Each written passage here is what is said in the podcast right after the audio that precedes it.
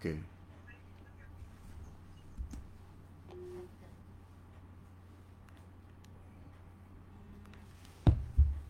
Bismillahirrahmanirrahim. Alhamdulillah nahmaduhu wa nasta'inuhu wa nastaghfiruh. Wa na'udzu billahi min shururi anfusina wa min sayyiati a'malina.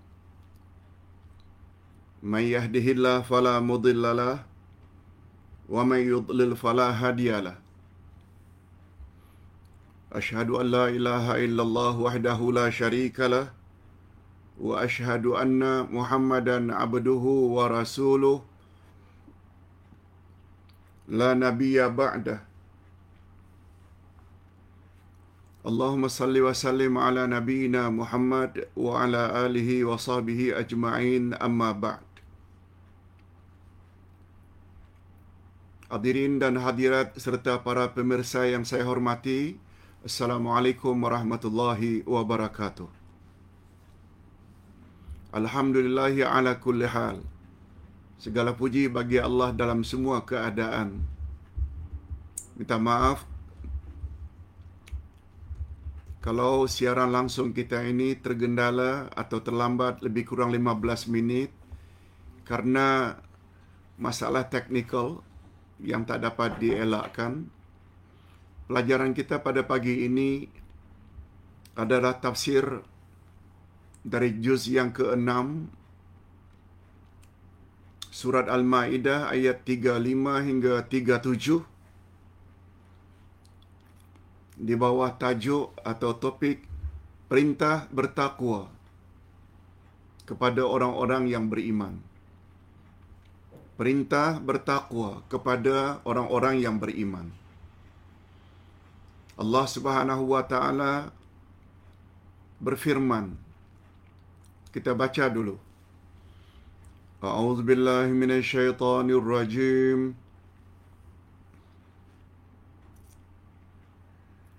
Ya ayyuhalladzina amanu taqullaha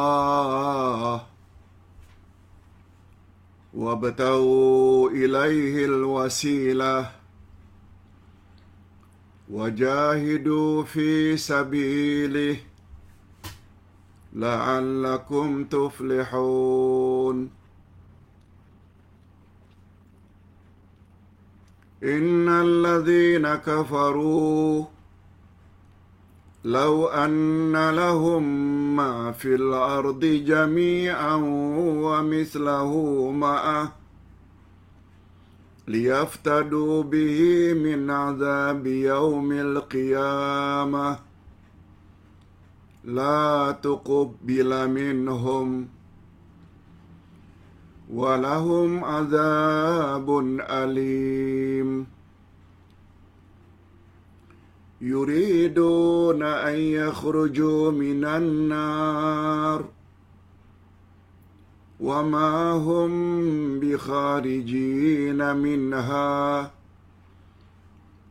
ولهم عذاب مقيم. نعوذ بالله من ذلك. Terjemahan ayat Hai orang-orang yang beriman. Bertakwalah kepada Allah. Dan carilah jalan dengan mendekatkan diri kepadanya. Dan berjihadlah pada jalannya supaya kamu mendapat keberuntungan. Ayat berikutnya. Sesungguhnya orang-orang yang kafir sekiranya mereka mempunyai apa yang di bumi seluruhnya dan mempunyai yang sebanyak itu pula untuk menebus diri mereka dengan itu dari azab hari kiamat niscaya tebusan itu tidak akan diterima dari mereka dan mereka beroleh azab yang pedih. Mereka ingin keluar dari neraka padahal mereka sekali-kali tidak dapat keluar daripadanya dan mereka beroleh azab yang kekal. Okey, itu baru terjemahan harfiah. Kita langsung saja kepada tafsiran ayat atau terjemah maknawiyah.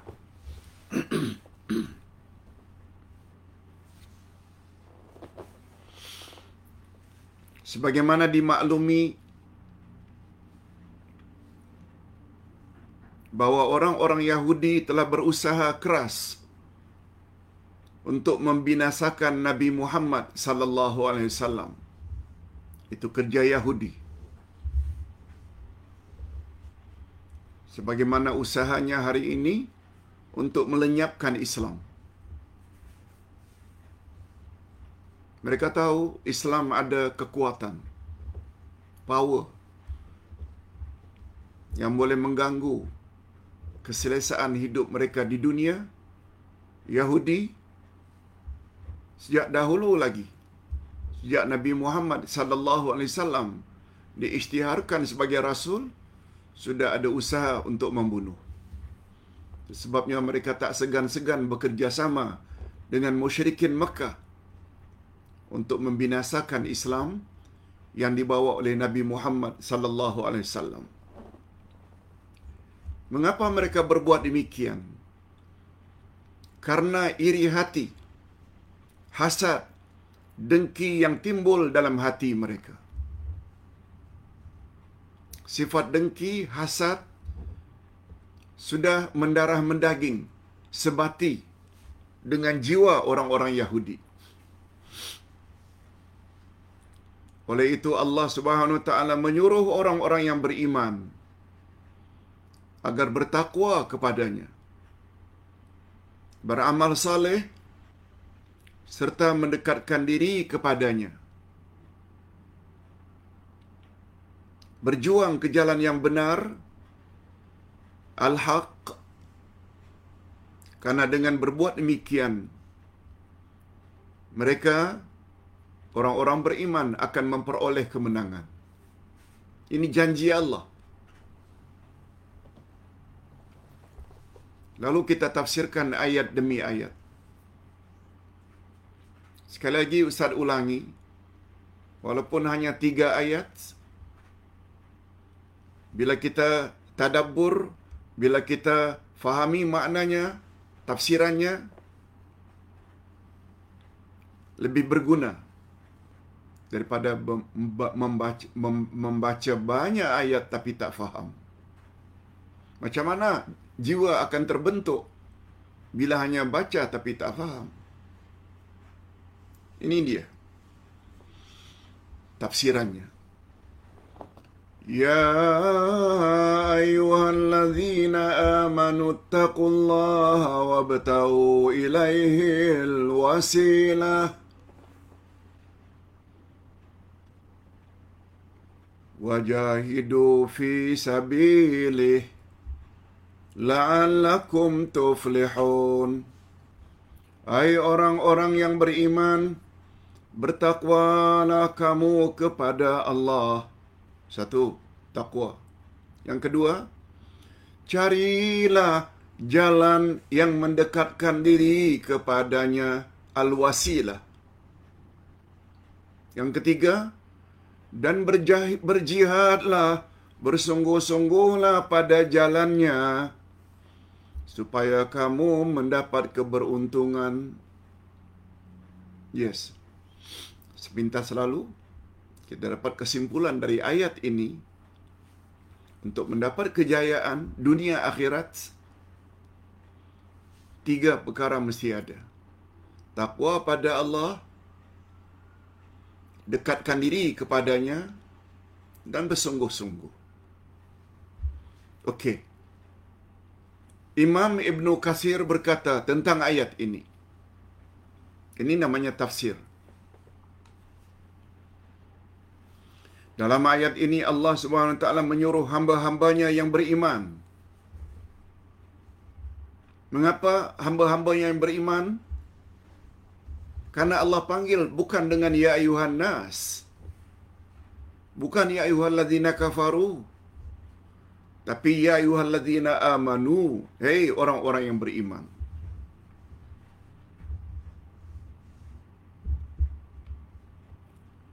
Lalu apa yang Allah mahu daripada orang-orang yang beriman? Agar bertakwa kepadanya. Itu dulu. Perkataan bertakwa kepadanya yang diikuti dengan perintah mentaatinya maka bertakwa kepadanya membawa makna al-inkifafu 'anil maharim wa tarkil manhiyat yaitu menghindarkan diri dari perkara-perkara yang haram dan meninggalkan segala larangannya. Ustaz jelaskan sedikit. Walaupun walaupun makna takwa pada asalnya buat suruhan jauhi larangan. Tetapi karena ayat ini ayat ini setelah perintah bertakwa kepada Allah diikuti dengan dekatkan dirimu kepada Allah. Dekatkan diri kepada Allah dengan beramal saleh. Ini memberi isyarat takwa di situ lebih kepada jauhi perkara-perkara yang Allah larang.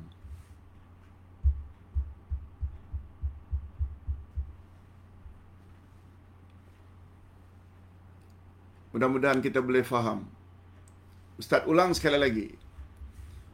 Ittaqullah bertakwalah pada Allah makna asalnya sebagaimana definisi dari Sayyidina Ali radhiyallahu anhu makna takwa buat suruhan jauhi larangan.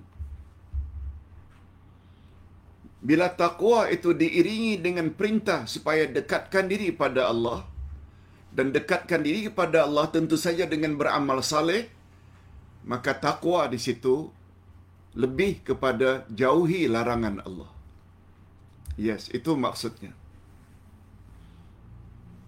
Dalam hal ini Allah Subhanahu wa taala menyuruh orang-orang yang beriman agar bertakwa kepadanya yaitu dengan ungkapan ittaqullah. Bertakwalah kepada Allah. Lalu diikutinya pula dengan wabtaghu ilaihil wasilah. Ittaqullah bertakwalah pada Allah diikuti dengan arahan wabtaghu ilaihil wasilah carilah jalan yang mendekatkan diri kepadanya. Apa maksudnya? Oleh itu, al-wasilah di sini dengan makna al-qurbah. Qurbah maknanya takarrub, mendekatkan diri kepada Allah. Al-wasilah dengan makna al-qurbah, bertakarrub mendekatkan diri kepada Allah. Demikian menurut Sofyan Al-Thawri, semuanya ulama tafsir. Menurut Mujahid, menurut Qatadah dan lain-lain. Ibnu Kasir menukilkan pandangan ulama-ulama tafsir dari kalangan salafus salih. Dalam hal ini tiada khilaf dari kalangan para mufassirin. Semua ulama tafsir sepakat dengan kaedah ini.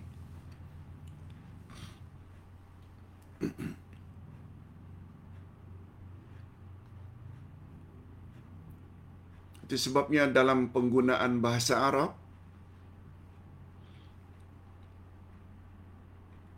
Ittaqullah selalu diartikan dengan takutlah kepada Allah. Takut pada Allah dengan makna jangan buat maksiat. Jangan perkara buat perkara yang Allah murkai. Sebabnya Ustaz pernah cerita kalau orang itu sedang buat baik, sedang salat, sedang mengaji, orang Arab akan aneh mendengar Wahai kawan, ittaqillah, bertakwalah pada Allah. Padahal kawan itu sedang buat baik. Ittaqillah bila kita lihat kawan kita sedang buat perkara yang tidak baik. Umpamanya terserempak kenalan kita atau ustaz terserempak di London di salah satu mall jumpa jemaah yang ustaz kenal ikut pengajian di Lembah Kelang. Tiba-tiba di mall tersebut ustaz terserempak dalam keadaan mendedahkan aurat. Ketika itu ustaz boleh katakan ittaqillah. Bertakwalah kepada Allah. Sebab dia sedang buat perkara yang dimurkai oleh Allah, dedah aurat. Ah, ha, itu boleh. Ittaqillah. Begitu penggunaan ittaqillah walaupun makna asalnya buat suruhan jauhi larangan. Jadi dalam hal ini setelah ittaqullah wa batahu ilaihil wasilah maknanya ittaqillah lebih menjurus kepada jangan buat perkara yang dilarang oleh Allah. Selanjutnya Imam Ibnu Kasir menambah Al-wasilatu hiya allati yatawassalu biha ila tahsil al-maqsud. Al-wasilah ialah suatu amalan yang dengannya maka tercapailah apa yang dihajatkan. Apa yang kita maksudkan akan tercapai.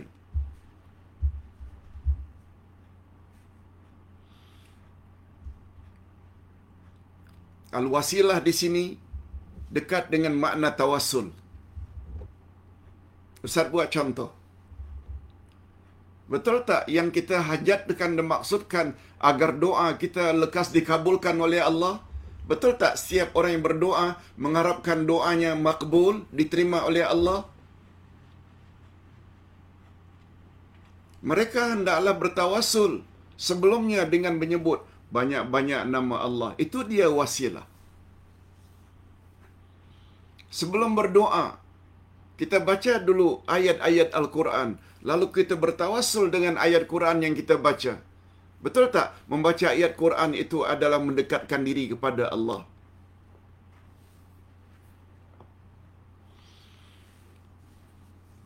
Sebelum kita berdoa, kita bersedekah dulu. Kita kontak uncle, auntie. Bersilaturrahim. Berdoa. Semuanya itu membuat doa kita lekas dikabulkan oleh Allah yang kita selalu sebut dengan tawassul. Tawassul wasilah lebih kurang maknanya. Berakar, berasal dari kata yang sama. Berasal dari kata yang sama.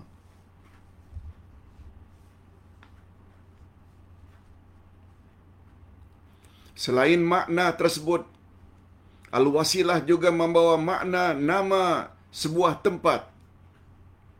Wasilah juga nama sebuah tempat. Ustaz ulang.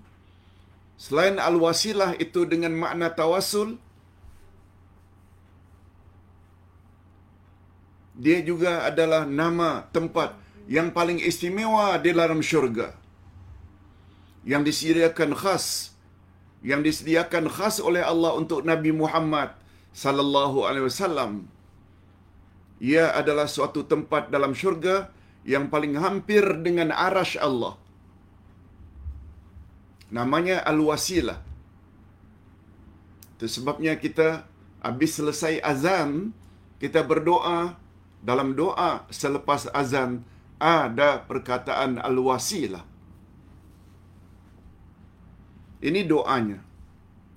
Sebagaimana yang diajar oleh Nabi sallallahu alaihi wasallam. Ustaz baca hadisnya. Hadis sahih riwayat Imam Muslim. Iza sami'tumul muazzin faqulu mithla ma yaqul thumma sallu alayya fa innahu man salla alayya salatan sallallahu alaihi ashara thumma salu liyal wasilah fa innaha manzilatun fil jannah la tambari illa li'abdin min ibadillah wa arju wa arju an akuna ana huwa faman sa'ala lil wasila halat alaihi syafa'ah rawahu muslim Cuba dengar baik-baik terjemahan hadis.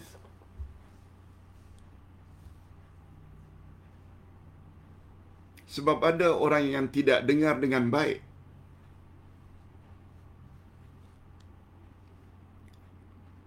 Bila tak dengar dengan baik, kata muazzin la ilaha illallah mengakhiri azan, dia langsung doa. Allahumma rabb hadhihi da'wati tamah. Itu tak dengar dengan baik namanya.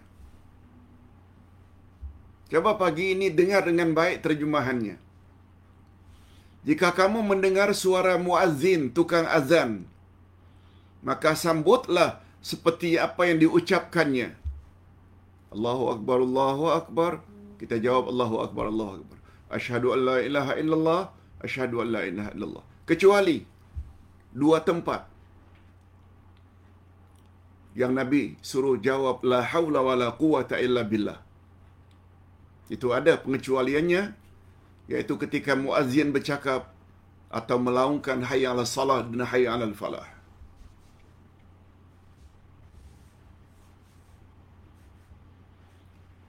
Kemudian setelah kamu jawab suara muazzin dengan jawaban yang serupa kecuali hayya 'ala salah hayya 'ala falah dijawab dengan la haula la haula wala quwata illa billah. Apa kata nabi? Ini yang ustaz maksudkan. Dengar dengan baik. Kemudian berselawatlah kamu kepadaku apa maknanya baca selawat dulu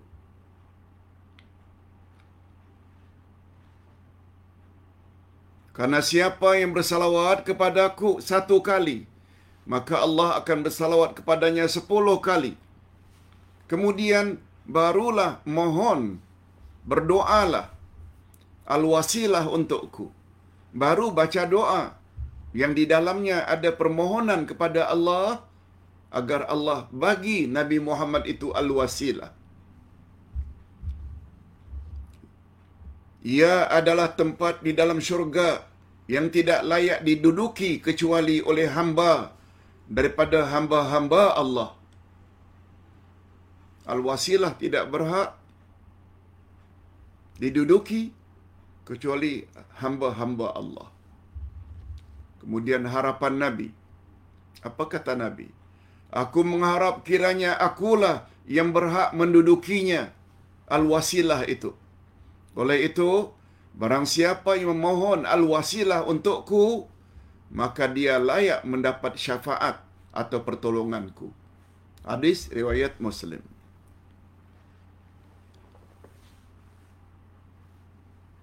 Ustaz jelaskan sedikit.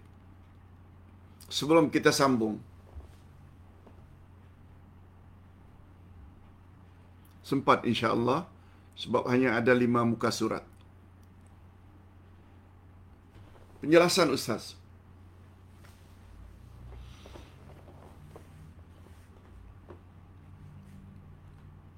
Bila Bilal atau Azad melaungkan suaranya untuk azan, kita jawab satu demi satu. Kecuali pada hayang la salah hayang la falah. Itu satu. Kerja kita yang kedua, selesai azan, selawat dulu. Paling kurang Allahumma salli ala Muhammad wa ala ali Muhammad. Cuma kata ulama fiqh, yang terbaik kita baca selawat Ibrahimiyah. Iaitu selawat pada tahiyat akhir. Ala ali Muhammad kama sallaita ala Ibrahim wa ala ali Ibrahim wa barik ala Muhammad wa ala ali Muhammad kama barakta ala Ibrahim wa ala ali Ibrahim fil alamin innaka Hamidum Majid. Baru Allahumma rabb hadhihi da'wati tammah. Itu lebih baik daripada sekedar salli ala Muhammad wa ala ali Muhammad langsung Allah merabah hadhihi da'wati tamah wa salatil qa'imah. Itu pun sudah memenuhi syarat untuk mendapat syafaat Nabi Muhammad Yang terbaik selawat tadi selawat Ibrahimiyah. Ada lagi yang terbaik. Kalau salawat Ibrahimiyah yang kita baca tadi, yang biasa kita baca, fil alamina innaka hamidum majid, itu riwayat Imam Muslim. Tapi ada lagi yang lebih sahih. Sama-sama sahih, tapi lebih kuat. Diriwayatkan oleh Bukhari dan Muslim. Bagaimana bunyinya? Allahumma salli ala Muhammad wa ala ali Muhammad. Kama sallaita ala Ibrahim wa ala ali Ibrahim. Innaka hamidum majid. Allahumma barik ala Muhammad wa ala ali Muhammad. Kama barakta ala Ibrahim wa ala ali Ibrahim. Innaka hamidum majid.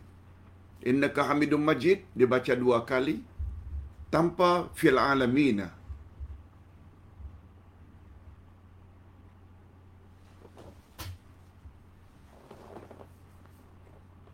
penjelasan tentang ini, selawat ini, Ustaz ada tulis di dalam buku pedoman salat. Tak kurang dari lima ke tujuh selawat yang datang dari Nabi Sallallahu Alaihi Wasallam. Ustaz, penuh yakin segala selawat yang datang dari Nabi itulah yang terbaik. Ustaz tidak nafikan ulama juga boleh buat selawat-selawat.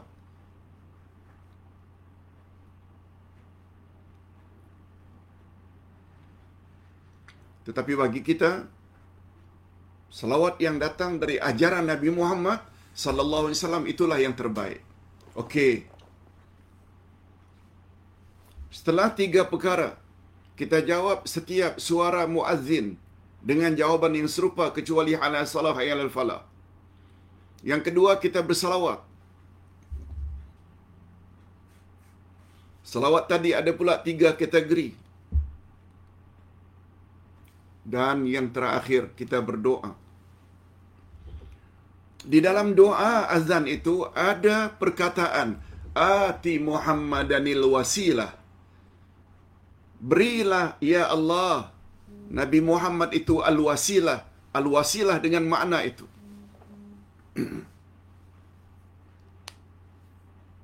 Lalu apa kata Nabi? Bila tiga perkara tadi kita buat. Dia berhak mendapat syafaat atau pertolonganku di akhirat nanti. Kata ulama akidah, kata ulama akidah, ini yang dipanggil dengan al-jaza'u min jinsil amal. Al-jaza'u min jinsil amal. Apa makna Ustaz? Pembalasan senantiasa setimpal dengan amalan seseorang. Di dunia dia mohon pada Allah agar Nabi Muhammad mendapat al-wasilah. Dia tolong Nabi dengan maksud dia doa pada Allah agar Allah berkenan memberi Nabi al-wasilah. Betul tak itu doa menguntungkan untuk Nabi? Nabi akan berterima kasih kepada yang berdoa. Itu sebabnya sebagai balasan wajib orang yang berdoa seperti itu mendapat syafaatku di akhirat nanti. Ini dia. Karena Nabi ingin balas kita punya doa agar baginda dapat al-wasilah. Kita yang berdoa juga akan Nabi Muhammad sallallahu alaihi wasallam berterima kasih dan sebagai tanda terima kasih syafaatnya layak kita terima di akhirat nanti. Kita sudah bercakap banyak semalam tentang syafaat. Ada syafaat batilah, ada syafaat sahihah. Ulang balik pelajaran tersebut yang terdapat pada akidah jilid 2 bab syafaat.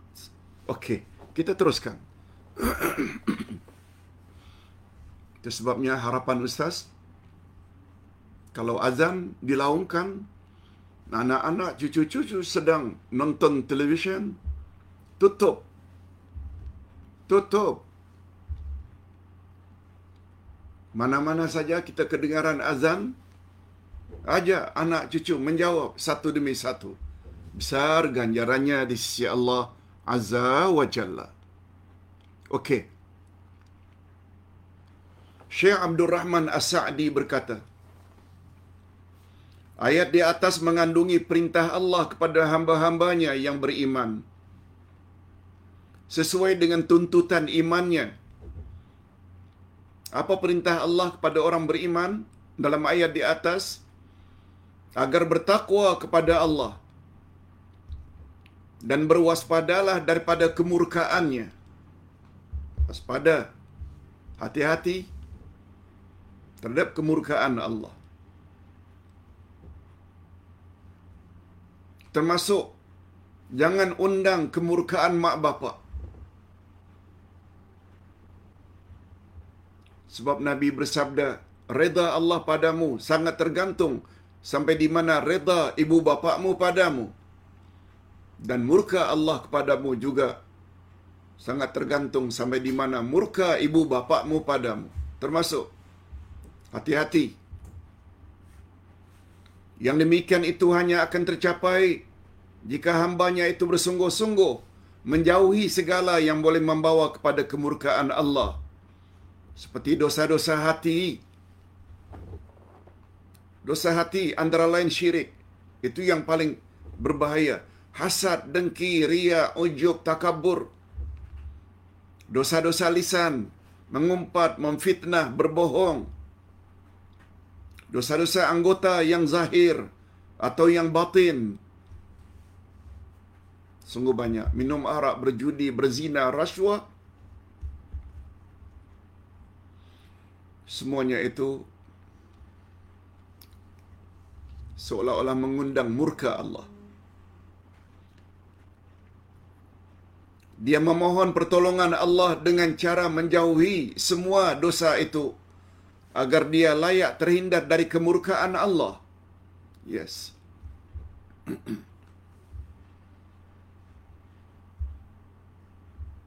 Mengapa Allah marah kepada iblis?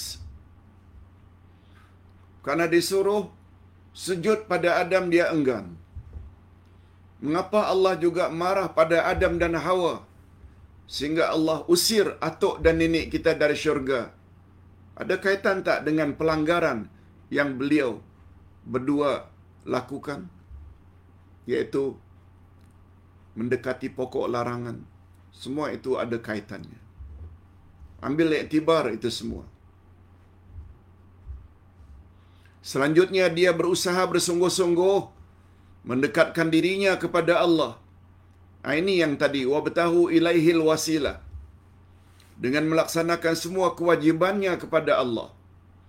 Sama ada yang berkaitan dengan hati seperti rasa cinta, takut, harap, tawakal ataupun yang berkaitan dengan badan seperti salat ataupun yang berkaitan dengan harta seperti zakat atau yang berkaitan dengan lisan seperti zikir, doa, tilawah, membaca Al-Quran, memberi nasihat dan lain-lain. Semua kena buat. Sebab apa yang kita sedang buat sekarang ini, sama ada ustaz sedang menyampaikan kebenaran, audien semua, hadirin hadirat dan para pemirsa bersedia dengan tekun mendengar, walaupun sedang menjaga cucu, memasak, menjahit, tapi dengar juga semua ini tidak lain tidak bukan karena ingin menjemput reda Allah. Semua amalan-amalan tersebut adalah takarrub. Apa makna takarrub? Yaitu cara mendekatkan diri kita kepada Allah. Selain jauhi larangan, kita juga dekatkan diri buat apa yang Allah suka. Ulama akidah membagi tawassul kepada dua bahagian. Ini yang Ustaz sebutkan tadi. Al-wasilah ada kaitan dengan tawassul. Pertama namanya tawassul masyru'. Tawassul yang dibolehkan, tawassul yang disyariatkan. Tawassul ini terbagi kepada tiga bahagian. Pertama bertawasul melalui nama-nama dan sifat-sifat Allah. Kita dah buat contoh tadi. Ya Hayyu Ya Qayyum birahmatika astaghith. Ya Rahman Ya Rahim irhamni. Ya Razzaq Ya Razzaq urzuqni. Semua itu kita panggil nama Allah sebelum kita minta sesuatu. Yang kedua, bertawasul melalui amal-amal saleh. Seperti kita bersedekah dulu, baru kita berdoa supaya sembuhkan penyakit kita, penyakit saudara kita, sedekah dulu. Bersilaturahim dahulu. Yang ketiga, bertawasul melalui doa orang-orang yang masih hidup.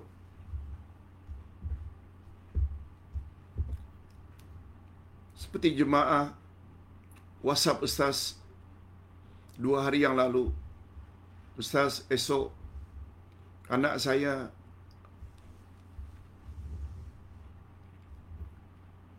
akan dioperasi.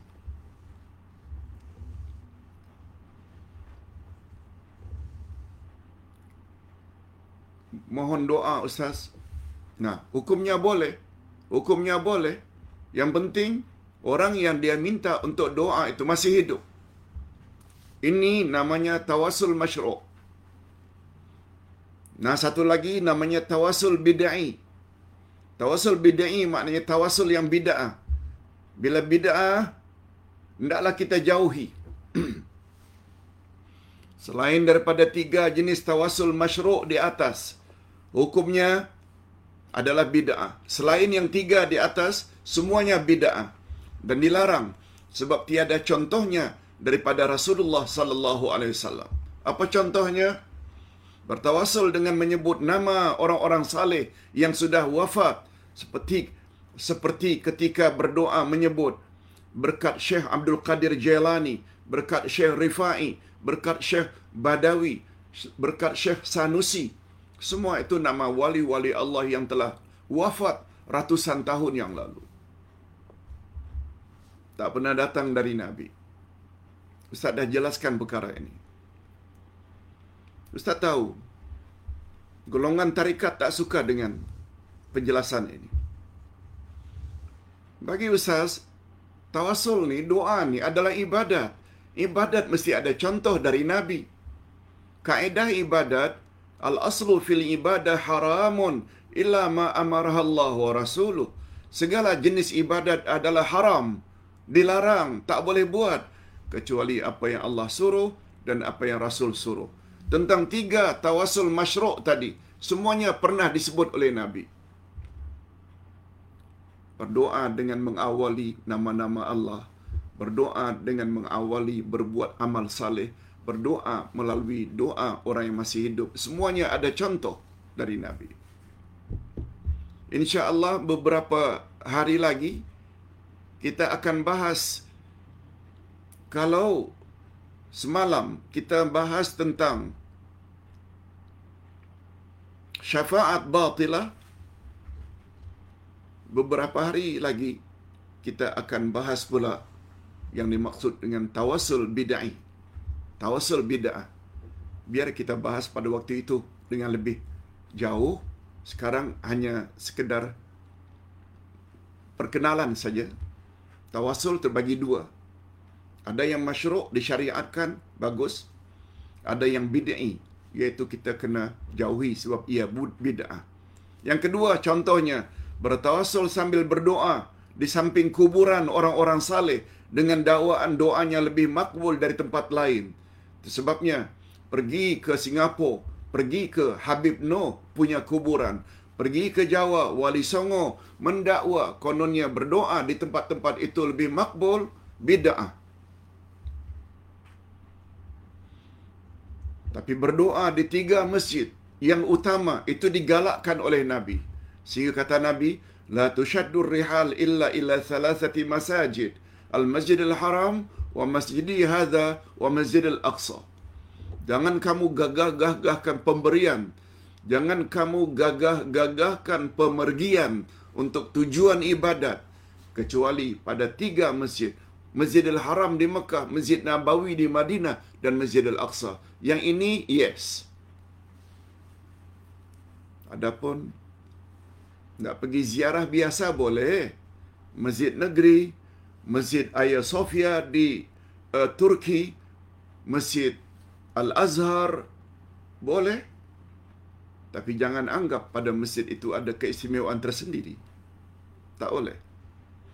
Yang ketiga, bertawasul melalui kedudukan atau manzilah atau derjat jah orang-orang yang sudah wafat sebagai amalan orang-orang saleh adalah untuk mereka masing-masing.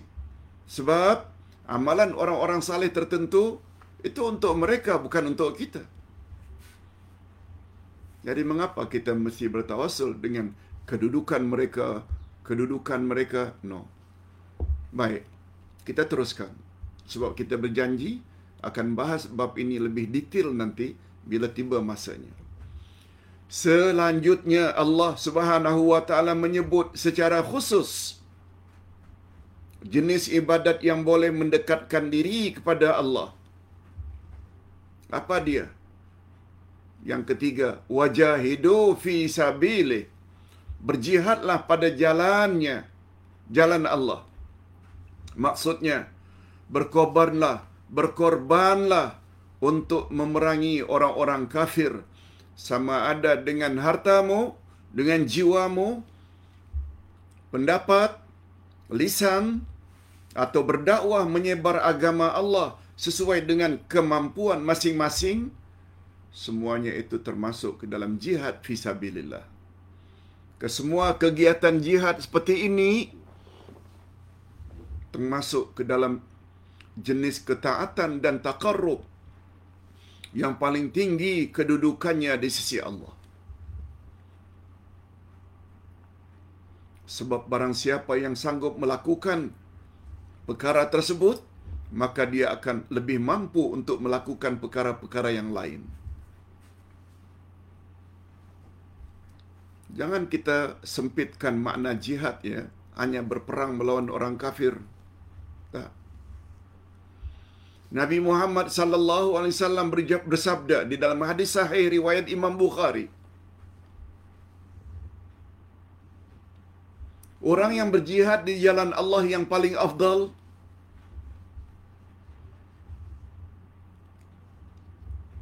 Afdalul mujahidin sebaik-baik orang-orang yang berjihad di jalan Allah ialah keberanian seseorang menyatakan yang hak di depan penguasa yang zalim. Walaupun dia akan dibunuh, walaupun dia akan dicaci, walaupun dia akan di penjara, namanya yang hak dia tetap cakap. Nabi sebut dalam hadis sahih, itulah dia mujahid yang paling afdal. Kita tak nafikan berperang melawan orang-orang kafir itu jihad, juga jihad. Tapi jihad bukan hanya dengan makna itu. Dia tidak takut dicemooh, dia tidak takut dilabel, dia tidak takut dicaci, dia tidak takut dikatakan ajaran songsang. Yang mustahak, segala penyampaiannya ada dalilnya dan hujahnya dari Quran dan Sunnah. Bila orang-orang yang tahu kebenaran semuanya takut. Betul tak? Akhirnya yang jadi korban adalah orang awam. Orang awam mereka tidak dapat cari dalilnya dengan sendirinya kecuali dengan bantuan orang-orang alim. Nah orang alim pula penakut. Eh jangan cakap nanti saya akan diambil tindakan. Itu sebabnya banyak pendakwa-pendakwa yang lebih merasa selamat bila mereka mengajar perkara-perkara mainstream. Ikut saja apa yang biasa orang buat. Tapi sebenarnya pendakwa yang sebenar tidak boleh macam itu. Yang mesti bercakap apa yang dia tahu. Itu sebabnya Ustaz gunakan istilah dua hari yang lalu. Ustaz tidak akan bercakap dengan apa yang anda sukai. Tapi Ustaz akan bercakap apa yang Ustaz tahu. Jadi apa yang Ustaz tahu, Ustaz sampaikan. Jadi memang ada kebarangkalian Ustaz akan dicaci oleh orang-orang tertentu. Tak mengapa. Sebab harapan kita, tujuan kita adalah reda Allah, bukan reda manusia. Baik hadirin dan hadirat rahimakumullah. Jika semua perintah Allah di atas kita patuhi, jika semua perintah Allah di atas kita patuhi, bertakwa kepadanya, satu, mendekatkan diri kepadanya, dua, berjuang di jalannya, tiga, maka kita layak mendapat keberuntungan. Ini sesuai dengan janji Allah pada penghujung ayat. La'allakum tuflihun. Supaya kamu mendapat keberuntungan. Hadirin dan hadirat, Ustaz ingin jelaskan sedikit. Dalam kaedah ilmu tafsir, dalam kaedah ilmu tafsir, bila sifat disebut oleh Allah dalam Al-Quran secara am, maaf, secara mutlak, maka dia membawa faedah am. Tapi sifat apabila disebut oleh Allah dalam Al-Quran muqayyad, terhad, terbatas, maka dia membawa makna khas.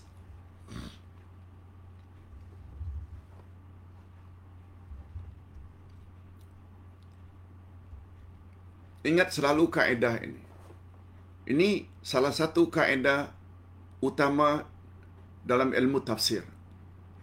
Bila Allah menyebut sifat dalam Al-Quran secara mutlak, mutlak maknanya bebas.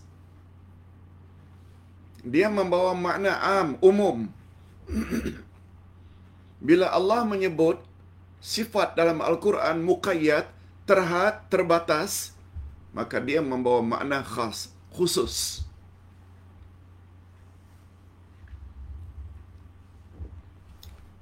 Ustaz buat contoh dulu muqayyad, terhad. Sifat itu terhad. Allah Subhanahu wa taala berfirman pada ayat 85 dari surat Ali Imran. Wa may yabtaghi ghairal islami dina falan yuqbala minhu wa huwa fil akhirati minal khasirin. Siapa mencari agama untuk dianutnya bukan agama Islam. Sekali-kali tidak akan diterima agamanya itu. Dan di akhirat, dia pasti rugi. Dia pilih agama Hindu, Buddha, Majusi, Kristian, Nasrani, Yahudi, itu bukan Islam. Allah tak akan terima agama itu. Dan di akhirat, dia pasti rugi. Maknanya, Allah hanya menyebut mereka pasti rugi di akhirat. Itu maknanya muqayyad. Ruginya dikaitkan dengan akhirat.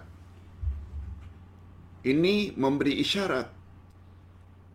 Ada kemungkinan orang kafir berjaya di dunia.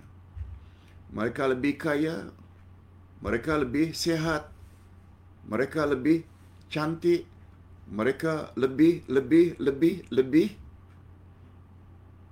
Sebab Allah tidak sebut mereka rugi dunia akhirat. Allah hanya sebut di akhirat mereka rugi. Tapi beza dengan apa yang Allah Subhanahu Wa Taala sebutkan pada ayat 5 surat Al-Baqarah.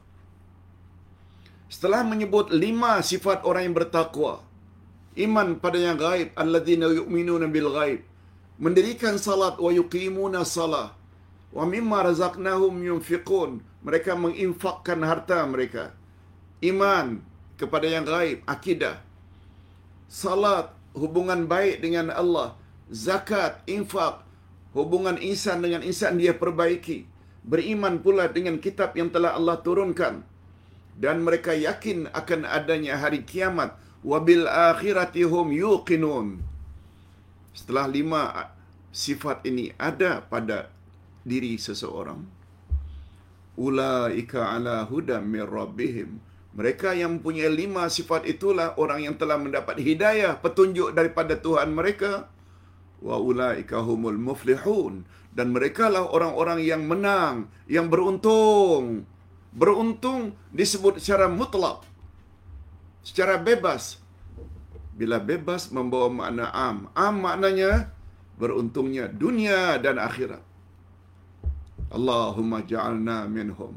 Mudah-mudahan kita termasuk ke dalam golongan ini. Okey, kita teruskan.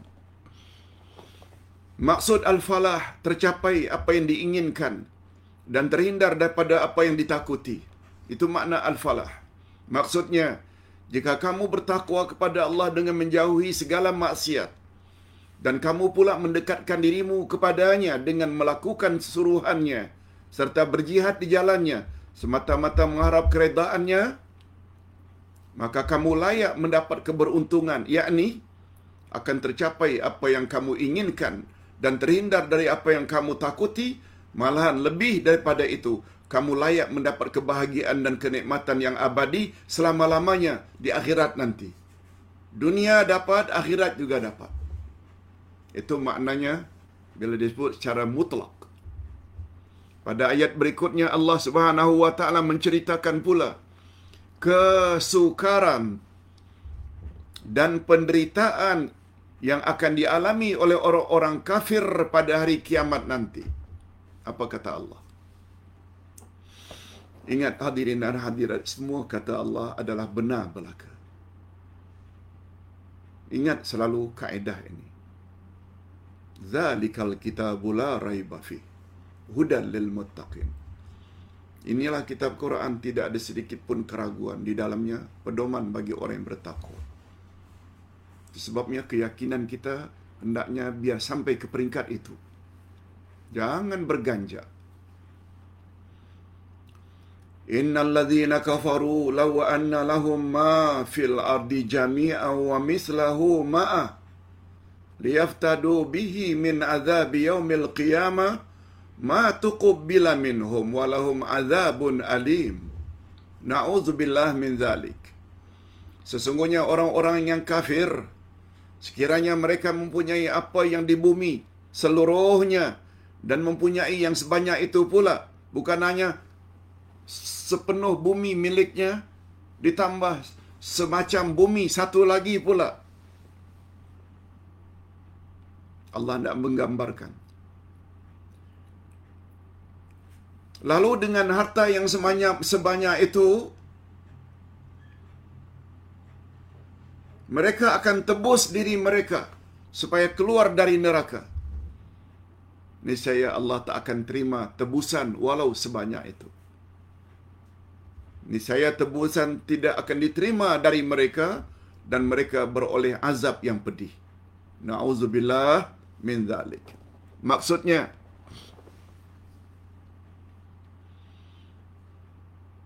orang-orang yang tidak mau bertakwa kepada Allah dah pasti orang-orang kafir tidak bertakwa pada Allah malah sebaliknya suruhan Allah tidak dibuat, larangan Allah dilanggar. Dan tidak mau membersihkan dirinya dari dosa yang dibuatnya. Serta tetap di dalam kekafiran, lalu menyembah selain Allah dan sampai mati tidak bertobat, maka pada hari kiamat nanti, mereka akan menyesal. Andai kata mereka memiliki kekayaan yang banyak, bagaimanapun, Lalu mereka serahkan kepada Allah semuanya untuk menebusi diri mereka agar terlepas daripada azab Allah dalam neraka namun Allah tidak akan menerimanya. La tuqbila. La tuqbala. Allah tak akan tidak akan diterima tebusan sebanyak itu. yang ada hanyalah azab dan siksaan yang sangat pedih, mereka akan berada di dalam neraka untuk selama-lamanya. Na'udzubillah min zalik. Kemudian apa kata Allah pada ayat yang terakhir? Coba tengok berapa banyak pengajaran dan panduan yang kita dapat walaupun hanya tiga ayat. Kita bincang dah hampir satu jam. Baru dua ayat. Ini ayat yang ketiga. Allah menggambarkan keadaan orang-orang kafir di akhirat nanti. Yuriduna an yakhruju minan nar. Wa ma hum bikharijina minha. Walahum azabum muqim. Mereka ingin keluar dari neraka. Padahal mereka sekali-kali tidak dapat keluar daripadanya. Dan mereka beroleh azab yang kekal. Muqim. Kekal. Imam Al-Baghawi berkata, ini salah seorang ulama tafsir. Yang dimaksudkan dengan orang-orang kafir ingin keluar daripada neraka dalam ayat ini, ada dua tafsiran. Tafsirannya ada dua. Pertama, mereka berusaha mencari jalan untuk keluar dari neraka. Nak cari jalan. Ini sebagaimana firman Allah, Kullama aradu an yukhruju minha u'idu fiha. Kita boleh lihat ini dalam surat As-Sajdah ayat 20. Mereka ingin cari jalan keluar. Sesuai dengan ayat, coba dengar maknanya. Setiap kali mereka hendak keluar daripadanya, mereka dikembalikan lagi ke dalamnya. Itu makna pertama. Makna yang kedua, mereka ingin keluar dengan makna mereka berkeinginan untuk keluar dari api neraka. Ini sebagaimana firman Allah ketika menceritakan tentang perihal mereka. Apa kata mereka? Rabbana akhrijna na'mal salihan ghairal ladzi kunna na'mal. Allahu akbar. Renung baik-baik ayat ini. Apa kata orang yang ada dalam neraka? Memohon, merintih. Memohon belas kasihan Allah. Apa kata mereka? Ya Allah, Tuhan kami. Keluarkanlah kami dari neraka ini. Niscaya kami akan mengerjakan amal yang saleh. Berlainan dengan amal yang telah kami kerjakan dulu. Apa maksudnya? Mereka menyesal yang mereka telah tokok tambah amal-amal yang tidak diajar oleh Nabi. Dan mendakwa pula dengan penambahan itu membuat amal mereka lebih makbul, lebih sempurna di sisi Allah. Padahal tidak ada sumber dari Nabi. Seperti Ustaz ceritakan semalam. Kata Imam Ash-Syafi'i orang buat bid'ah lebih berbahaya dari orang buat dosa-dosa lainnya. Selain syirik minum arak, berjudi, berzina. Memang itu dosa besar. Tapi orang buat bid'ah lebih berbahaya. Apa sebab? Coba dengar kata Imam Ash-Syafi'i. Yang dalam ilmunya. Orang yang berzina, berjudi, minum arak. Mereka buat perkara itu, mereka tahu itu adalah dosa. Oleh sebab itu tidak mustahil. Mereka akan mengangkat tangan suatu hari untuk minta ampun pada Allah. Sebab mereka tahu apa yang mereka buat itu. Allah marah. Larangan Allah. Tapi orang yang buat bid'ah, kata Imam Ash-Syafi'i, semakin bid'ah yang dia buat, semakin mendakwa dengan penambahan di sana sini amalannya. Membuat amalnya lagi sempurna, lagi baik. Jangan harap orang macam ini akan mohon ampun kepada Allah. Dia akan berkata di akhirat nanti, Ya Allah, tolong keluarkan kami dari neraka ini. Tolong kembalikan kami lagi ke bumi, ke dunia, supaya kami beramal tidak sebagaimana amalan kami dulu. Apa sebab? Gara-gara bid'ah yang mereka buat, amal mereka ditolak. Nabi yang sebut, Man amila amalan laisa alaihi amruna fahuwa rad. Siapa buat amalan tidak ikut cara kami, amalnya ditolak. Ini. Maka muncul kata-kata ini. Lihat surat Fatir ayat 37. Adapun yang dimaksudkan law alahum azabum muqim. Penghujung ayat dan mereka beroleh azab yang kekal adalah khas hanya untuk orang-orang yang kafir sahaja. Beza dengan orang yang beriman. Andai kata mereka buat dosa pun, asalkan dosa itu bukan syirik, tapi tauhid mereka ada, mereka tetap akan masuk syurga juga. Walaupun sudah disiksa dalam neraka. Tapi tidak akan kekal. Tapi orang kafir, mereka akan kekal dalam neraka selama-lamanya. Yazid Al-Faqir berkata, dikatakan kepada Jabir bin Abdullah, Sesungguhnya kamu, wahai sahabat, sesungguhnya kamu, wahai sahabat Muhammad, mengatakan bahawa suatu kaum akan keluar dari api neraka. Sedangkan Allah Subhanahu wa taala berfirman, "Wa ma hum bikharijina minha." Padahal mereka sekali-kali tidak akan dapat keluar daripadanya.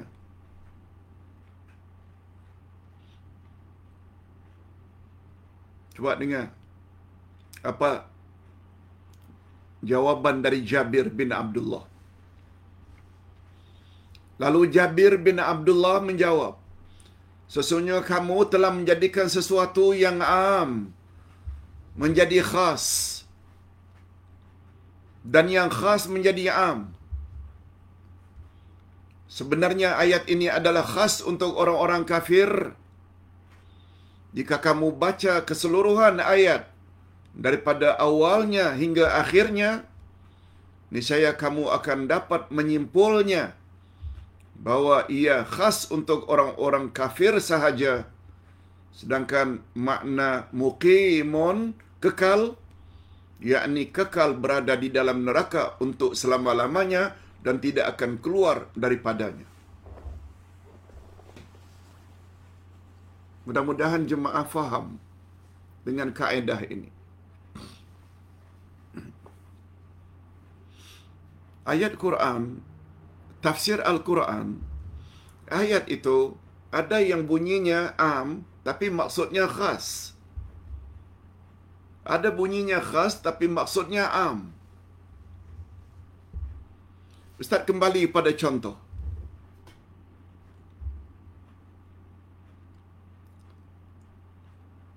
Yazid Al-Fakir berkata kepada sahabat Nabi yang bernama Jabir bin Abdullah.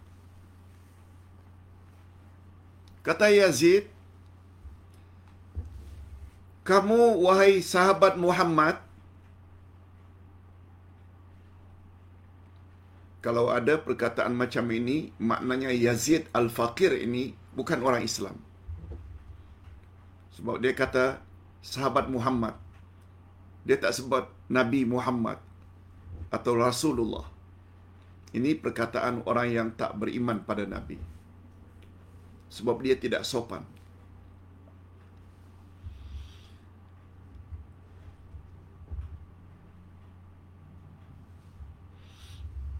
Apa kata beliau? Sesungguhnya kamu telah menjadikan sesuatu yang am menjadi khas. Dan yang khas menjadi am. Ustaz ulang. Hai sahabat Muhammad. Kamu hai sahabat Muhammad mengatakan bahawa suatu kaum akan keluar dari api neraka? Memang kita berpendapat begitu. Berdasarkan ayat 48 surat An-Nisa. Apa dia ayat 48 dari surat An-Nisa? Inna Allah la yaghfiru an yushraka bih wa yaghfiru ma duna dzalika liman yasha. Sesungguhnya Allah tidak akan ampun orang-orang yang melakukan syirik dan Allah akan ampun orang-orang yang berbuat dosa selain itu bagi orang-orang yang dia kehendaki. Oleh sebab itu orang yang menyembah Allah tidak melakukan syirik tapi dia pernah minum arak berzina berjudi. Minum arak berzina berjudi adalah dosa bukan syirik. Dosa bukan syirik ada kemungkinan untuk Allah ampunkan jika Allah berkehendak. Andai katakan Allah masukkan dia dalam neraka karena zinanya, judinya, minum araknya. Karena karena tauhidnya dia akan keluar juga. Atau juga ada kemungkinan walaupun dia berzina, minum arak, berjudi, awal-awal lagi Allah dah berkehendak untuk memaafkannya, dia langsung masuk syurga. Maka itu kita berpendapat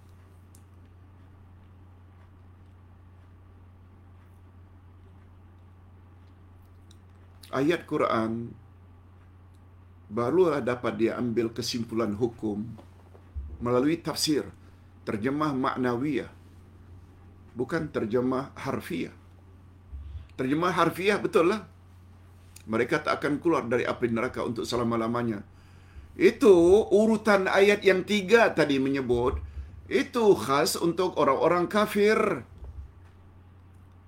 Sesungguhnya orang-orang kafir kan disebut tadi sebelum ayat terakhir.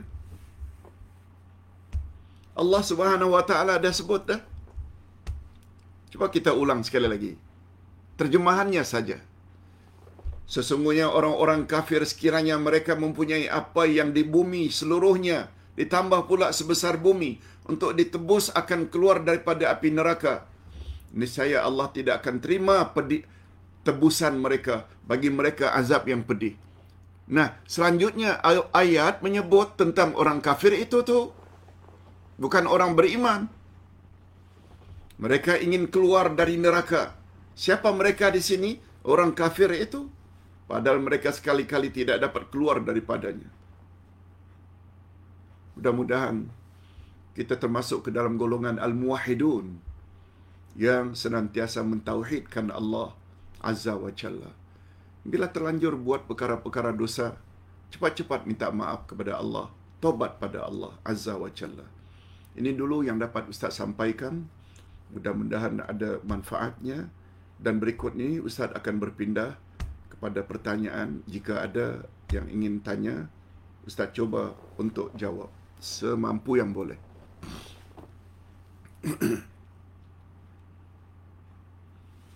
Sebelum jawab, Ustaz bagus juga jawab berdasarkan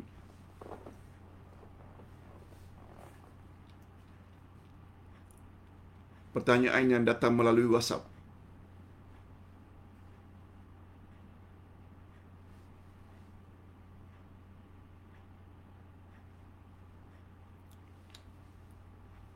Assalamualaikum Ustaz.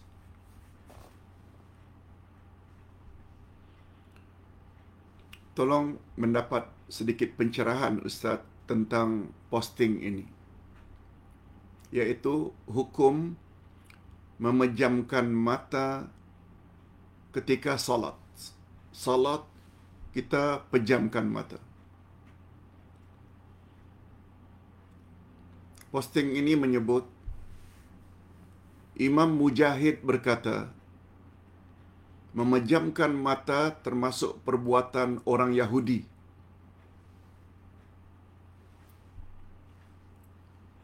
Orang Yahudi ketika beribadat suka pejamkan mata. Kita boleh lihat ini di dalam Fathul Bari. Jilid 6 halaman 443. Diperkuatkan lagi oleh Imam Ibnul Qayyim. Bukan termasuk sunnah Nabi sallallahu alaihi wasallam memejamkan mata ketika salat. Bukan sunnah Nabi. Boleh lihat di dalam kitab Zadul Ma'ad jilid 1 halaman 283. Apa komen Ustaz? Okey, komen Ustaz.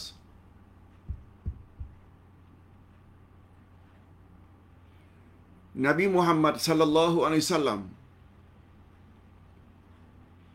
menyuruh umatnya kita dalam salat mata hendaklah melihat ke arah tempat sujud. Fokus.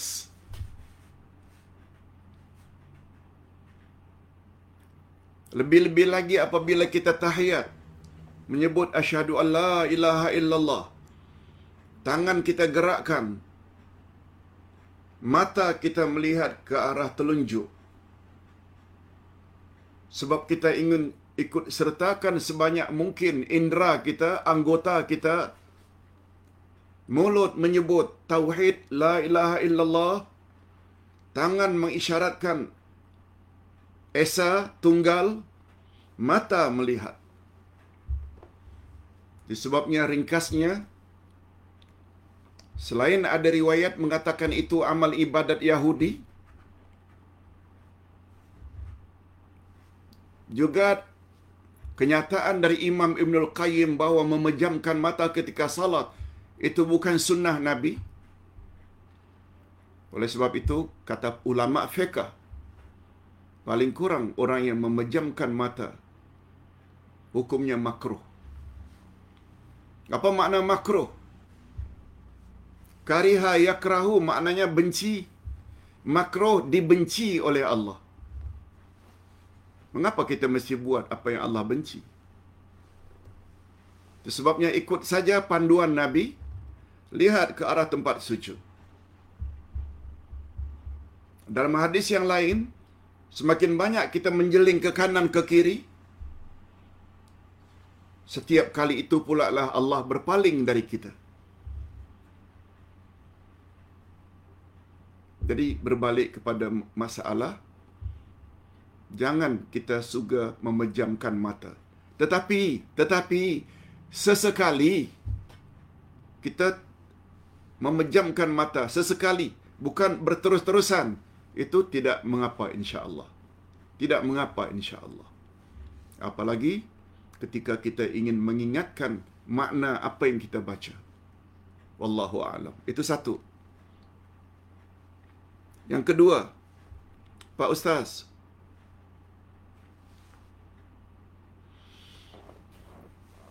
ada yang mengatakan bahawa bacaan kita pada tahiyat akhir. Lebih-lebih lagi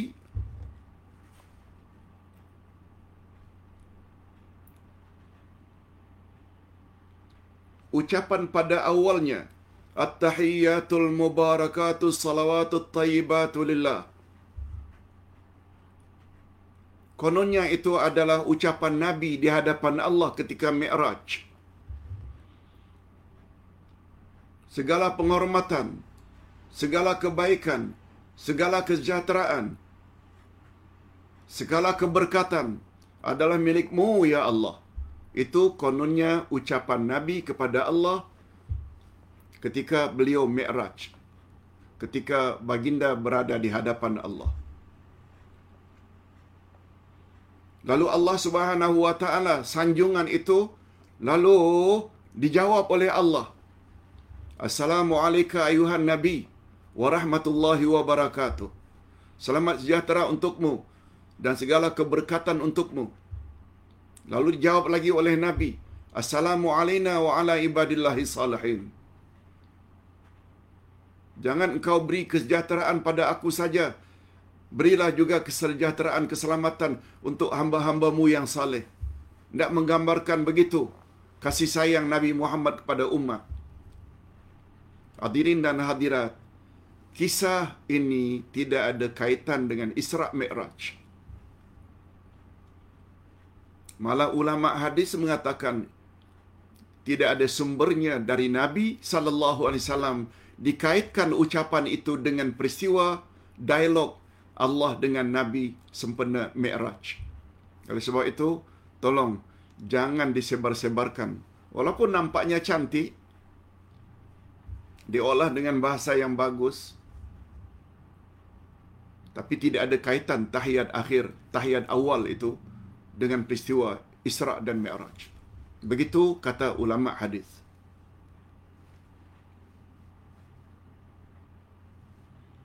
Yang ketiga, terakhir.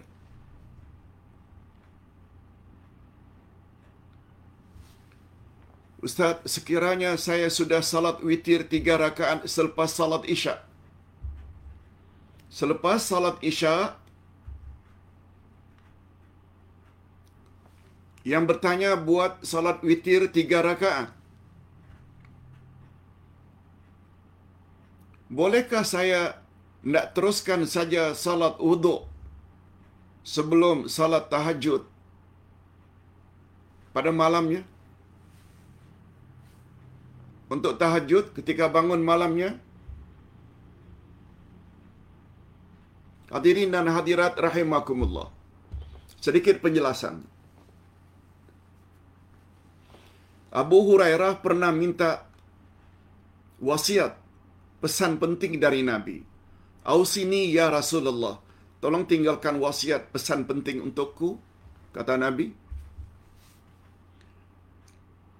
Lakukan puasa sunat tiga hari dalam sebulan. Tapi setiap bulan. Lakukan puasa sunat walau tiga hari tapi setiap bulan. Tiga hari. Kalau orang buat Senin Kamis, Senin Kamis, sudah lapan hari sebulan. Kata Nabi, minima tiga hari. Boleh juga hari putih atau hari raya lain. Pokoknya tiga hari. Lakukan salat duha setiap pagi. Walau hanya dua rakaat. Duha kan boleh sampai 8 sampai 12 rakaat. Dan yang ketiga, lakukan salat witir habis salat isyak walaupun satu rakaat. Apalagi tiga. Tapi kalau boleh setiap hari. Nah, pembahasannya. Bukankah Ustaz witir itu sebaiknya pada sepertiga akhir malam? Betul? Kita tidak nafikan. Tapi ingat, salat witir itu bermula habis isyak. Sudah boleh. Sesuai dengan sabda Nabi tadi kepada Abu Hurairah. Dan itu adalah amalan Abu Bakar As-Siddiq. Umar pula punya amalan waktu sepertiga akhir malam. Nabi tidak larang. Hanya saja witir bukan bermakna salat malam penamat. Bukan salat malam penamat. Habis witir kita boleh salat lagi. Cuma yang tak boleh habis witir kita buat witir lagi. Itu saja yang tak boleh.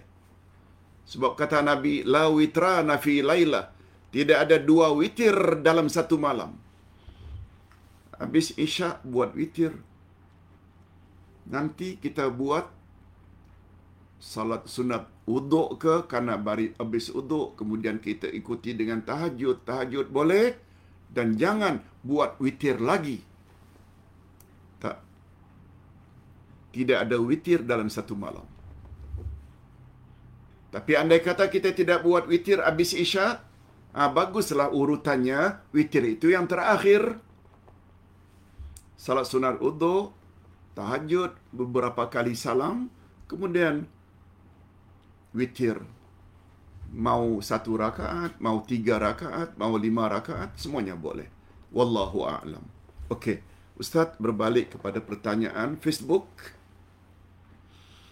Mat Rajang Sibu. Mohon pandangan yang berbahagia Uday berhubungan dengan menghafal 40 hadis yang berkaitan dengan agama. Bagaimana caranya untuk mengamalkan perkara ini? Terima kasih Uday.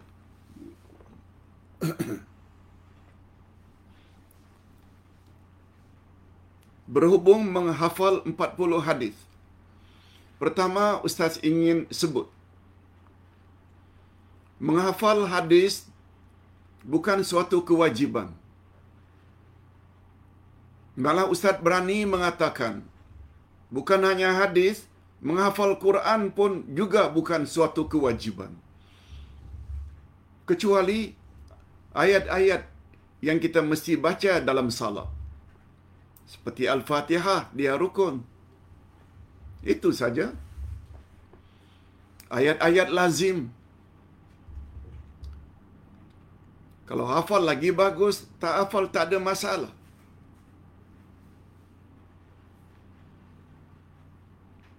Kalau terhadap Al-Quran, kita selalu sebut kewajiban umat Islam. Orang beriman terhadap Quran ada lima. Beriman pada Quran, tilawatil Quran membacanya dengan tajwid yang betul, al-fahmu bihi memahaminya, mengamalkannya, menyampaikannya kepada orang lain. Tidak ada al-hifzu. Menghafal itu tak ada. Kewajiban menghafal itu tak ada. Sebab Allah Maha tahu kemampuan manusia dalam bab menghafal memang berbeza. Ada yang mampu, ada yang tak mampu. Yang tak mampu, tak dosa bila tak hafal. Cuma pesan ustaz, mana yang menjadi kewajiban dalam salat iaitu la salata liman lam yaqra bi fatihatil kitab tidak sah salat orang yang tidak tidak membaca al-fatihah yang itu wajib begitu juga tentang hadis nabi hadis 40 kemudian dikelompokkan 40 ni memang ada isyarat. Dari nabi sallallahu alaihi wasallam untuk kebaikan Islam seseorang 40 hadis ada pula yang mengaitkan 40 itu dalam bab akidah saja ada 40 dalam bab ibadat saja ada 40 dalam bab akhlak saja ini berbagai pendapat para ulama cuma kesimpulannya menghafal hadis bukan suatu kewajiban atau kemestian tapi tapi bila mat rejang sibu tanya bagus tak ustaz tentu saja bagus tentu saja bagus. Menghafal Quran bagus. Menghafal hadis Nabi bagus. Itu sebabnya Ustaz sengaja buat ke arah memahami Al-Quran dan Al-Hadis. Ini. Ke arah memahami Al-Quran dan Al-Hadis. Memahami, bukan menghafal. Yang penting itu faham. Dengan faham baru kita dapat laksanakan dalam kehidupan sehari-hari. Hadirin dan hadirat rahimakumullah. Itu jawaban dari Ustaz. Bukan bermaksud tidak melemahkan semangat untuk menghafal ya. Menghafal lagi bagus.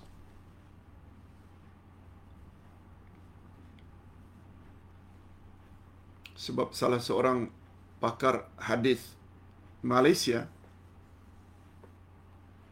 antara lain Ustaz Kamilin Jamilin pernah menyebut menghafal hadis Nabi lebih sulit daripada menghafal Al-Quran. Begitu di antara statement atau kenyataan yang beliau pernah sebut. Sebab bila kita menghafal hadis, kita kena hafal juga sebaiknya dia punya sanad rangkaian periwayat-periwayat sampai kepada Nabi Muhammad sallallahu alaihi wasallam. Itu tidak semua orang yang boleh buat. Maka timbullah istilah beliau menghafal hadis lebih sulit daripada menghafal Al-Quran. Bukan maksud ustaz nak melemahkan semangat, tapi kesimpulannya satu saja, menghafal hadis, menghafal Al-Quran kalau boleh bagus, tapi jangankan jangan katakan itu satu kemestian. Yang kedua, safar otai safar. Ustaz, yang dimaksudkan dengan debu tayamum. Adakah debu-debu yang berada di mana-mana tempat termasuk di dinding rumah begitukah? Yang dimaksudkan? Begitukah yang dimaksudkan?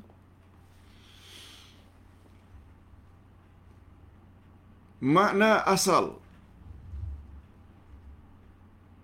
tak sa'idan tayyiba fatayammamu hendaklah kamu bertayamum bila kamu tidak ada air atau berhalang mendapat air atau ketiadaan air atau tak boleh gunakan air karena sakit-sakit tertentu fatayammamu hendaklah kamu tayamum dengan sa'i dan tayyiba.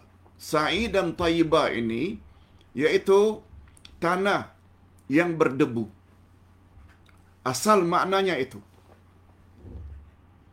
Apa saja itu sebabnya. Makna asalnya, makna yang pertama bila kita ambil tanah kemudian kita cerai-ceraikan dia umpamanya kita ayak kita ayak sehingga yang keluar itu hanya debu saja. Yang halusnya setengah-setengah orang diletakkannya di atas di dalam kuali tanpa minyak. Kalau di Indonesia dipanggil dengan digonseng bukan digoreng. Goreng dengan minyak gonseng ini masukkan dalam kuali dipanaskan tanah liat tersebut diceraikan sehingga kering. Kemudian dia ayak ah, itu yang dijadikan tanah untuk tayamum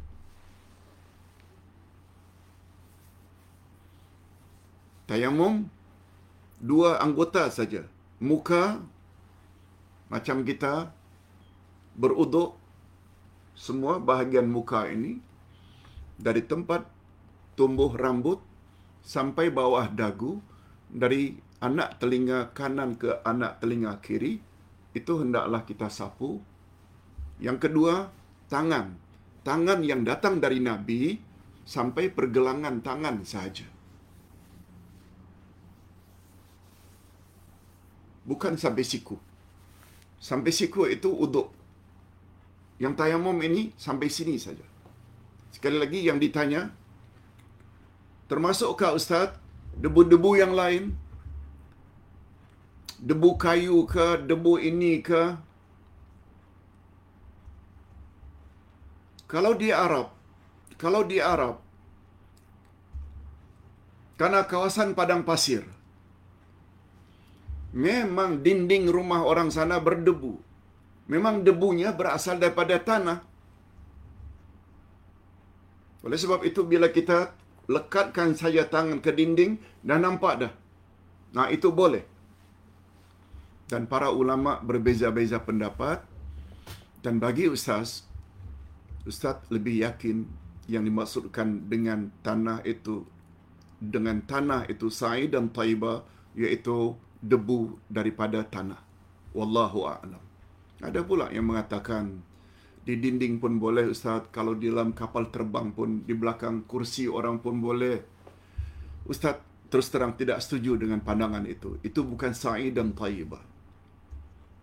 Oleh sebab itu bila kita berpergian dan kita bayangkan sulitnya mendapatkan air, apalagi dalam pesawat, kita siapkan saja satu botol kecil debu tanah. Sekarang pun ada dijual buka meja, letakkan tisu, taburkan sedikit, sekali saja, dafa'atan wahidah. Dalam hadis dafa'atan wahidah. Cukup sekali saja tepuk, boleh untuk muka dan tangan. Ada pula yang mengatakan dua kali. Tapi yang datang dari Nabi, dafa'atan wahidah. Oh, kalau ragu-ragu, umpamanya buat dua kali pun tak ada masalah. Yang penting, sapu muka, sapu tangan sampai pergelangan saja.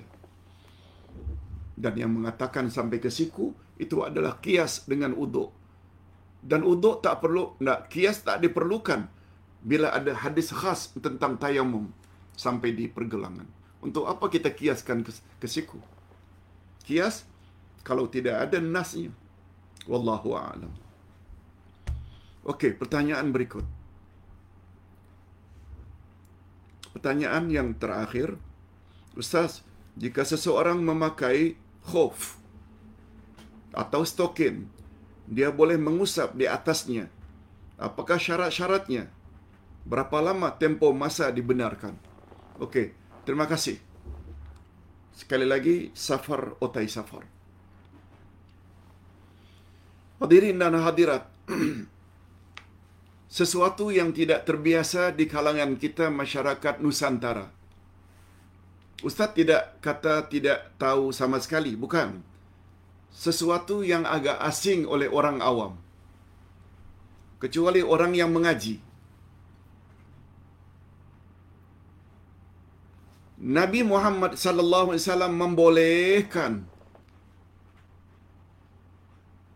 pengganti membasuh kaki ketika beruduk boleh diganti dengan hanya mengusap di atas sepatu. Atau stokin jawrab. Kaos kaki. Tapi dengan syarat. Apa syaratnya Pak Ustaz? Pertama Ustaz ingin katakan ketentuan dari Nabi Muhammad sallallahu alaihi wasallam kebolehan berbuat demikian.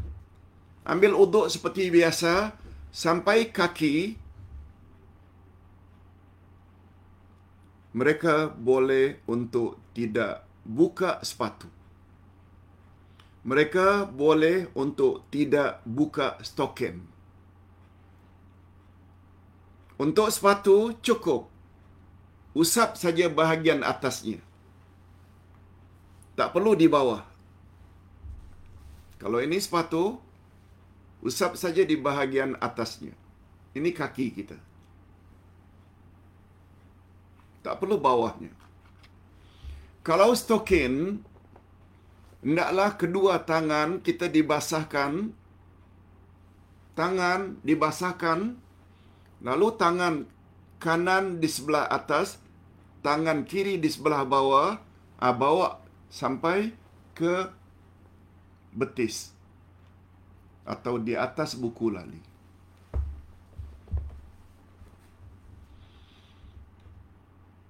Adapun syarat-syarat yang lain. Kalau kita pakai sepatu disebut dengan khuf. Hendaklah khuf tersebut menutup buku lali. Buku lali. Atau mata kaki. Kan ada dua benggolan di kanan dan kiri setiap kaki. Di atas telapak kaki itu ada dua benggolan itu. Itu sampai mata kaki. Sepatu yang dipakai hendaklah mengatasi. Menutup buku lali. Sebabnya sepatu biasa tak boleh. Tapi andai kata patu pakai sepatu biasa tapi pakai stokin juga menutup buku lali juga boleh. Tapi menyapunya di atas stokin. Stokinnya hendaklah stokin yang tidak menampakkan kulit. Bukan yang jarang.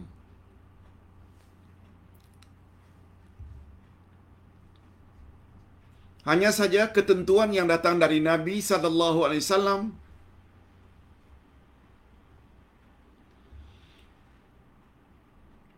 untuk musafir boleh berbuat demikian tiga hari tiga malam.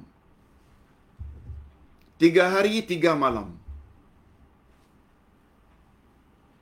Stokinnya tak dibuka-buka.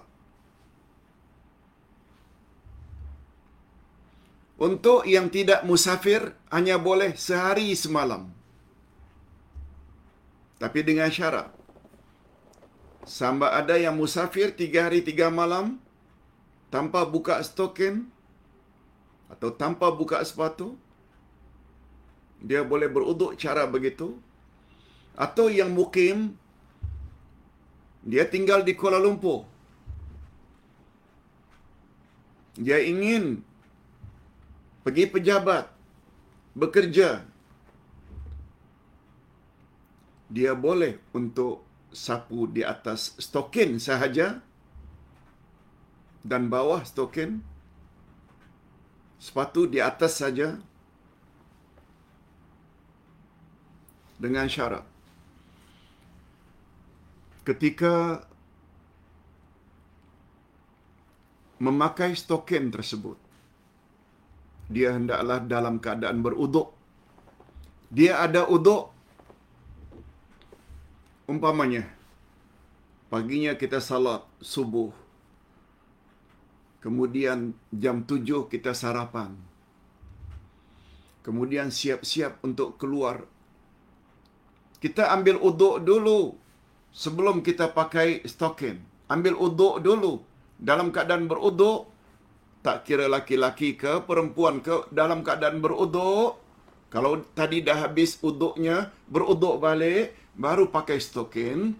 Lalu pergi ke pejabat, pergi ke kantor.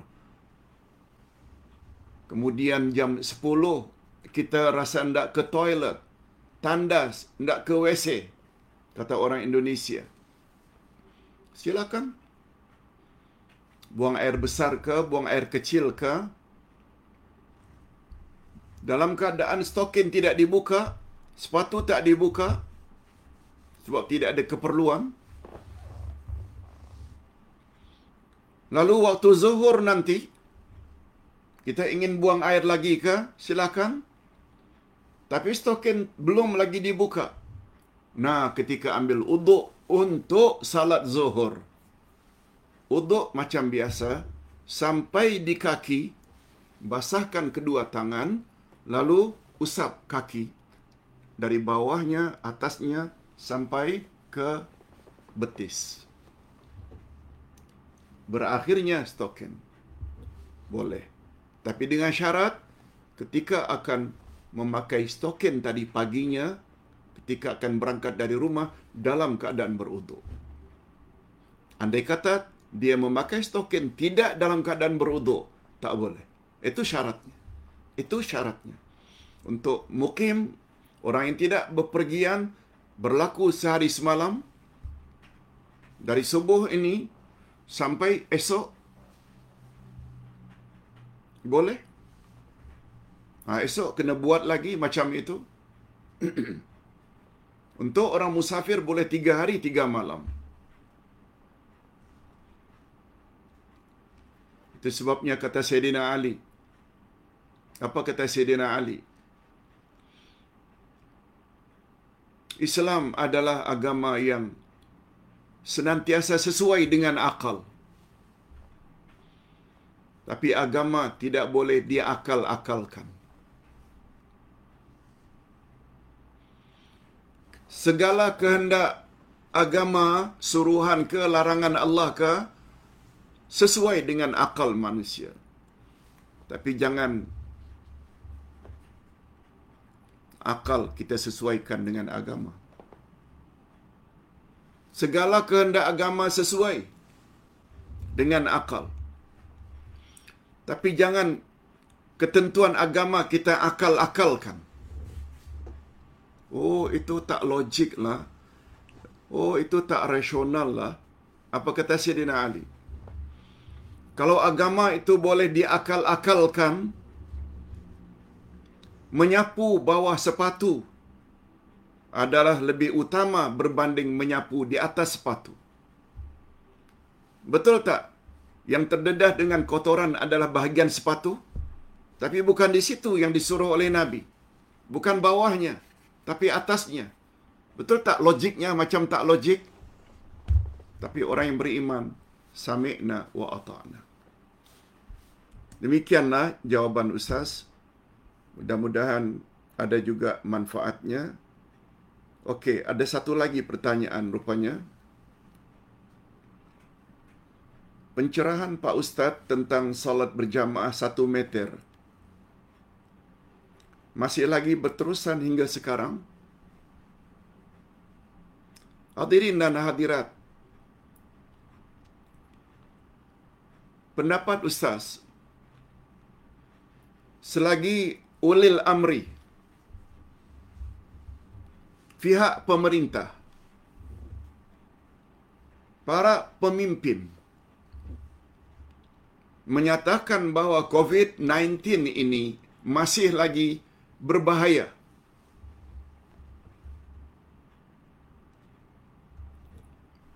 Penjarakan masih diperlukan.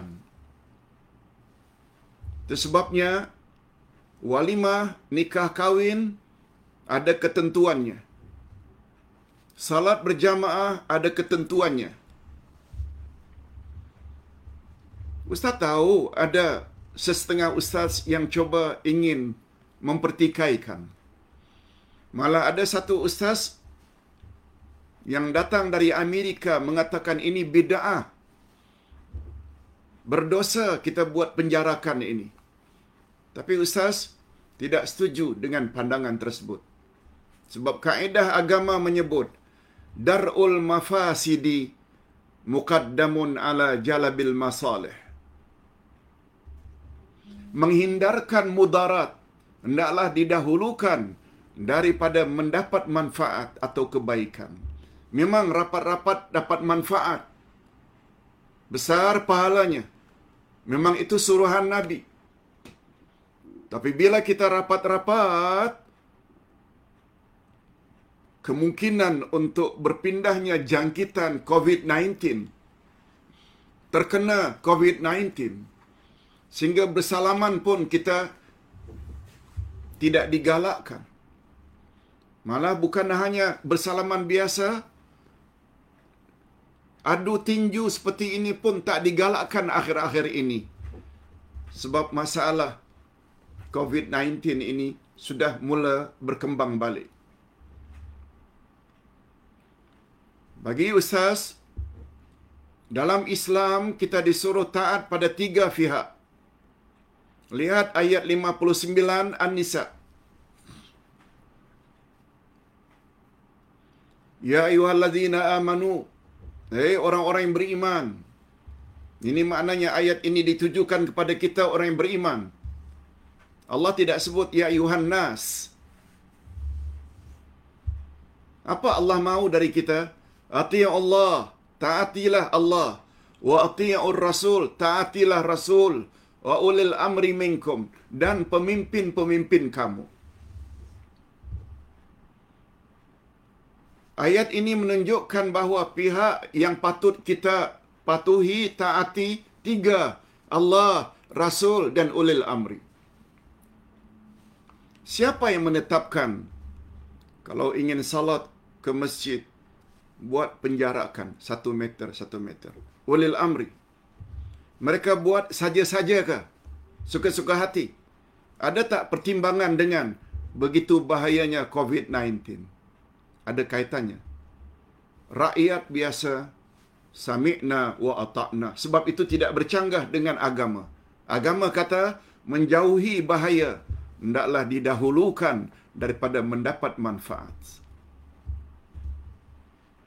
Kecuali bila ulil amri kata, okey, sekarang sudah boleh, baru boleh. Ustaz punya pandangan macam itu. Mungkin setuju, mungkin tak setuju. Tapi Ustaz ada dalil. Ustaz kira cukup sampai di sini dulu. Masya Allah. Ada satu pertanyaan lagi. Okey, ini terakhir. Sudah jam 12. Oh tak apa. Kita memang terlambat tadi 15 minit. Okey. Bek Syam. Assalamualaikum Ustaz. Sewaktu beruduk, saya mengambil uduk seperti biasa meratakan air pada anggota yang wajib. Betul? Tetapi sewaktu salat, saya memakai kasut karena bersalat di atas kursi karena uzur dan berselawat dalam store tempat kerja. Apa yang ditanya? Ustaz ulang, sewaktu beruduk, saya mengambil uduk seperti biasa meratakan air pada anggota yang wajib. Betul? Tetapi sewaktu salat saya memakai kasut karena bersalat di atas kursi karena uzur. Tak ada salahnya. Salat dalam keadaan pakai stokin tak ada salahnya. Salat dalam keadaan berkasut juga tak ada salahnya. Cuma yang pastikan kasut itu hendaklah pastikan bersih. Sudah tentulah sebab syarat sah salat hendaklah bersih badanmu, bersih tempatmu, bersih pakaianmu. Kasut termasuk yang dipakai pakaian. Tak jadi masalah. Orang-orang Arab ketika Ustaz duduk 8 tahun di negara Arab. Ketika musim panas, kami selalu salat di luar masjid. Semuanya salat berkasut. Karena di atas pasir. Tak jadi masalah. Dan bersalat di dalam stor tempat kerja. Karena tidak ada dan stor pula bersih. Luas pula, tak ada salah. Tak ada salah. Bek Syam, tak ada masalah. Teruskan. Allah Subhanahu wa taala telah berfirman dalam surat At-Taghabun ayat 16, "Ittaqullaha mastata'tum." Bertakwalah kamu kepada Allah sekedar kemampuanmu. La yukallifullahu nafsan illa wus'aha. Ayat terakhir dari surat Al-Baqarah, Allah tidak memberatkan manusia kecuali apa yang mereka termampu. Sekian dulu jawaban ustaz, segala yang baik-baik datangnya daripada Allah dan segala silap salah itu dari kesilapan ustaz sendiri. Mohon maaf ustaz ada sedikit pengumuman yang sangat mustahak untuk ustaz sampaikan. Apa dia ustaz? Mula minggu hadapan. Mula minggu hadapan yakni hari Ahad 4 Oktober. Ustaz akan ceramah online hanya 4 hari dalam seminggu. Apa sebab Pak Ustaz? Bukan karena sakit, bukan. Karena ada 20 kitab yang Ustaz sudah tulis belum lagi dicetak. Sedangkan dia perlu diedit, perlu disusun baik sebelum diantar ke percetakan. 20 kitab tersebut yang belum dicetak dah siap ditulis skripnya. Sembilan juz Al-Quran, juz 8, 9, 10, 11, 12, 13, 14, 15, 16. Sayang. Kalau Ustaz mati, Allah panggil, dia belum menjadi kitab, agak menyulitkan anak-anak nanti untuk mengedit dan 10 kitab lagi dengan berbagai topik. 9, 10. Jadi 19. Taruhlah 20 kitab. Ustaz tidak sempat. Itu sebabnya Ustaz hanya empat hari saja, iaitu iaitu Ahad, Selasa, Khamis, Sabtu. Ustaz akan pergilirkan semua topik dan buku yang kita gunakan ini semuanya Ustaz akan gunakan. Tapi jangan bimbang. Online tetap setiap hari. Yaitu hari-hari yang tidak secara online live Ustaz. Ustaz akan isi, Ustaz akan isi dengan 19 ciri 19 ciri kitab hakikat dua kalimah syahadat. Hakikat dua kalimah syahadat ada satu kitab yang ustaz kira sangat penting sebab dia menyebut tentang hakikat dua kalimah syahadat. Ustaz sudah miliki 19 siri recording yang ustaz dulu pernah ajar di KGPA, Ustaz dulu pernah ajar di lot 2866. Ustaz akan isi tepat jam 10 selama lebih kurang satu jam setengah itu dalam bentuk recording pada hari-hari yang Ustaz tidak dapat live. Semua ceramah online, live ke atau recording, semuanya Ustaz akan sediakan nota seperti biasa termasuk recording hakikat dua kalimah syahadat akan Ustaz sertakan nota. Ini pengumuman terpaksa Ustaz buat mengingat umur semakin lanjut, Allah boleh panggil bila-bila masa, sedangkan sayang, 20 kitab ini Ustaz inginkan jadi dia sebagai amal jariah yang nanti bila orang baca Ustaz dapat manfaat dalam kubur. Mohon maaf. Mohon maaf Ustaz terpaksa berbuat demikian sebab bila Ustaz buat online tiap hari memang tak larat rasanya tidak buat untuk mengedit dan memperbetulkan tulisan Ustaz yang 20 buku tersebut. Mohon maaf. Mudah-mudahan berita ini dapat diterima dengan lapang dada. Wabillahi taufik wal hidayah. Assalamualaikum warahmatullahi wabarakatuh.